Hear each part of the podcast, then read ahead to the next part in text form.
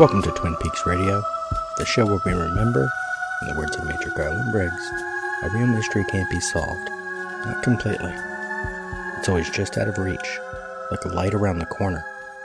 You might catch a glimpse of what it reveals, feel its warmth, but you can't know the heart of it. Not really. That's what gives it value. It can't be cracked. It's bigger than you and me, bigger than everything we know. I'm Professor Robert E.G. Black, and today we finally get into, I was going to say the meat of the pilot episode, but we're not getting to the meat yet. The pace this is going to go, I don't know yet. I know that this first one, I'm not even getting to dialogue or anything because I want to talk about what we see first. Because after the opening titles in the pilot episode, we have just seen water with trees and all that. We already know this is Twin Peaks. We've already seen those saw blades. Even Snoqualmie Falls appears like two waterfalls coming together. So we're already getting this twos all over the place. And then we go from the reflection in the water, which reflections, another part of that same motif. Two minutes 34 seconds, credits are over, and we see two ducks in the water. I'm not sure this exact spot, it doesn't seem like it's the same pond we're about to see in the next shot, but it is important that we see two ducks. Whatever the relationship between the two ducks is, we're seeing two. This is what they pointed their camera at. This is what they use the shot of. It's going to be a recurring thing, obviously, with doppelgangers, twins, cousins who are virtually identical as well. But we're getting a start of it right here is that there's something else going on. Also, water surfaces, things beneath the surface. Uh, notably regarding ducks, David Lynch has a unique thing that he refers to as the eye of the duck scene of a movie or show, whatever. I'll let him describe it. This is from Eyes on Cinema's YouTube channel. I don't know when this interview was offhand. You know, nature can teach us a lot of things. And there's something about in in painting, you're you're working within a certain shape canvas and there's many things that you you know you do, one does intuitively to move the eye you know uh, there's repetition of shape repetition of color. But when you start looking at a duck you see your eye is moving in a certain way. And you see textures and colors and shapes. And you start wondering about a duck. What it can teach us about you know any kind of abstract you know painting or proportions or even sequences, scenes.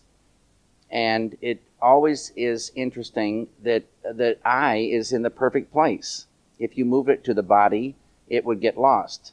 If you move it to the leg or the beak, it's two kind of fast areas competing. Even though the eye is the fastest, it's the little jewel.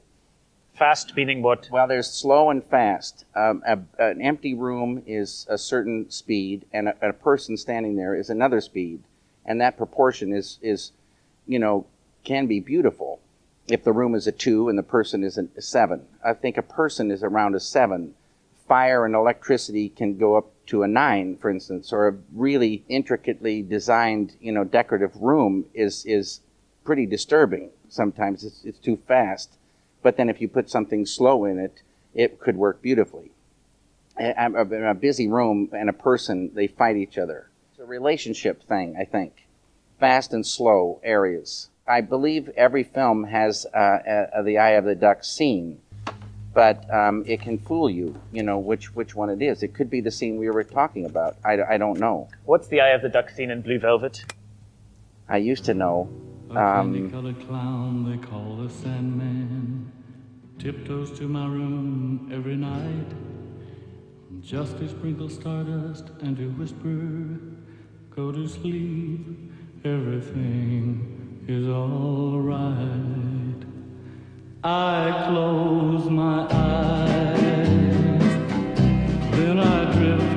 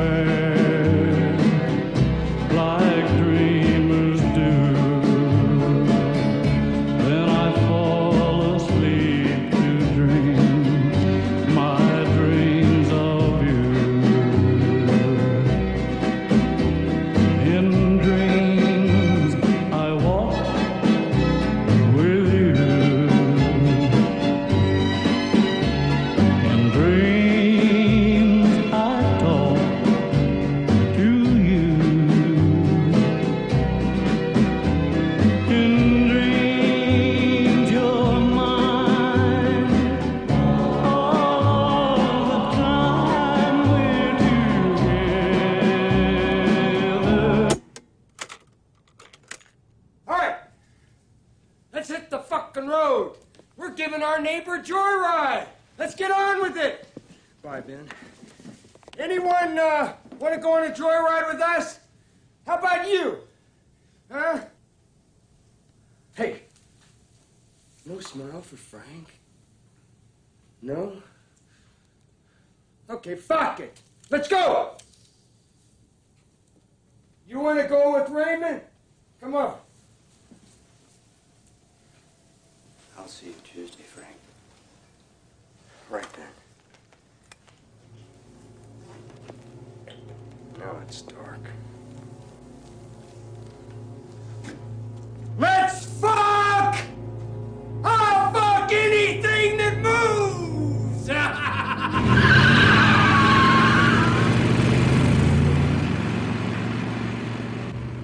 Is it the In Dreams song? It's the eye of the duck. That's the eye of the duck. Yes, yes. So we'll maybe talk about when the eye of the duck is later, or what was that term I learned in Groundhog Day Project?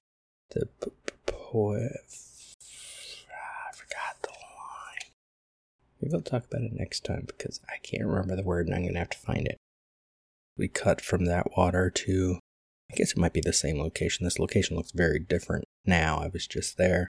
As of this recording, it was now a week and a half ago but I got some pictures and it's interesting looking at this location having been there now because this pond is not connected to the larger water. Well, it is back behind where the camera is, but the walkway we see Pete walking on is to the left and it's this little, what do you call those? Like a breakwater kind of thing. I don't know exactly what it is in this situation, but it's this walkway that goes out and then there's a dock that comes off the end of it, and this little pond leaks out at the other side of that dock. And to the right, maybe not at the time they shot this, I don't know, are other houses, several of them. Kiana Lodge is not isolated away from everything else. It does feel isolated when you're there, because there's trees everywhere. Now we are getting more than two ducks, but I don't think that matters. The ducks are separating, and it's taken us to a location. Then it takes us inside, and what's the first thing we see? Dogs. Two dogs. A lamp. I tried finding this specific sculpture. Apparently, it was a common Art Deco thing in the 20s and 30s to sculpt dogs, in particular, dogs like this, which are, depending on the description, Borzoi, Russian Wolfhounds, Greyhounds are similar in sculpture form. A whole bunch of different versions. Given the tail, I don't think this is a Greyhound but you can find online on WorthPoint an amazing black borzoi. I think this is very uh, quite specifically this lamp, yeah, with very little information. Amazing black borzoi Russian wolfhound table lamp. I don't have a membership, so I don't know what it's selling for or sold for. This seems to be that exact lamp without a shade. The shape of the heads is the similar. But then you find similar sculptures. I thought maybe this is a copy of an actual sculpture, so I kept looking. Found just actually this one is also a lamp, but different because it's not black. Uh, mid-century vintage Russian wolfhound porcelain figural table lamp. They don't have any information about the item either, but theirs is a green jade color. And then I found a white one on PicClick vintage Art Deco Greyhound Borzoi Russian Wolfhound Dog Ceramic TV table lamp. No more useful information on this one as to where it's from or what specific sculpture is. They have a link to a dark green one as well of the same sculpture that is just a sculpture, not a lamp. That they say that one is from the 1950s, but I don't know if that's accurate. And so then I went looking for who may have sculpted some original version thinking this was a copy of a full size sculpture, but it's probably not. Apparently, there was a lot of sculptures of dogs, single dogs, pairs of dogs like this. And when you're doing a pair, it was common to have one standing, one laying down, which is sort of the pose. I did find one artist that did a bunch of them, including some that are very similar to this, but are more realistically detailed.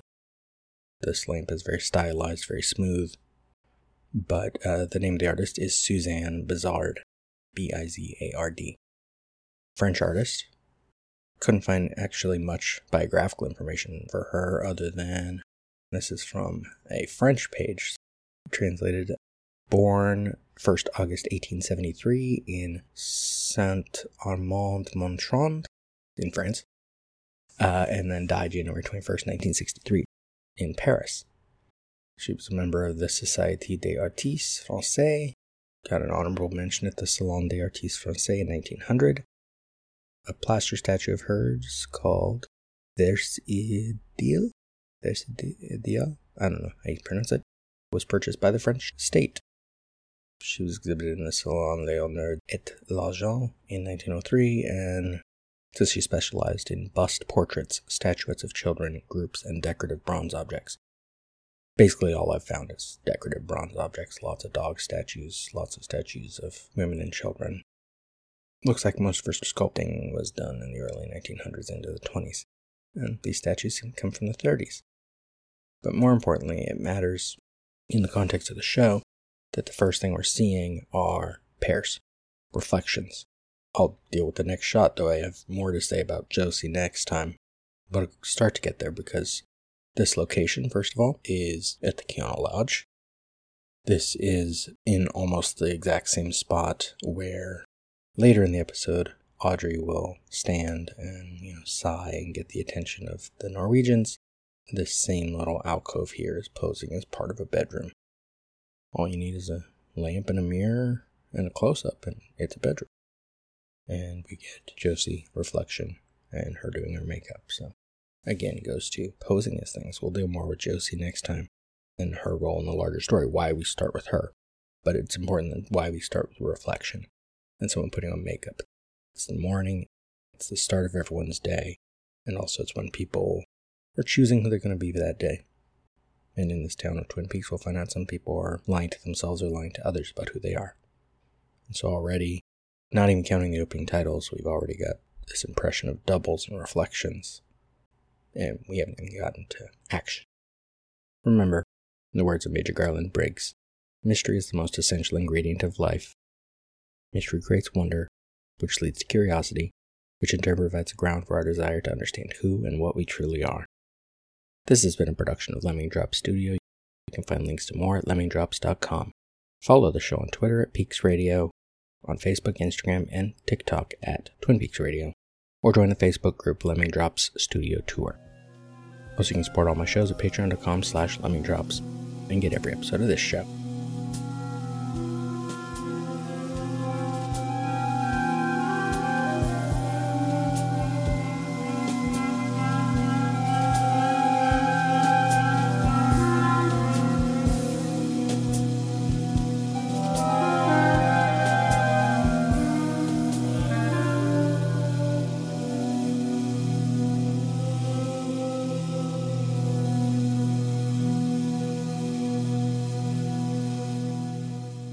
The owls may not be what they seem, but they still serve an imperative function. They remind us to look into the darkness.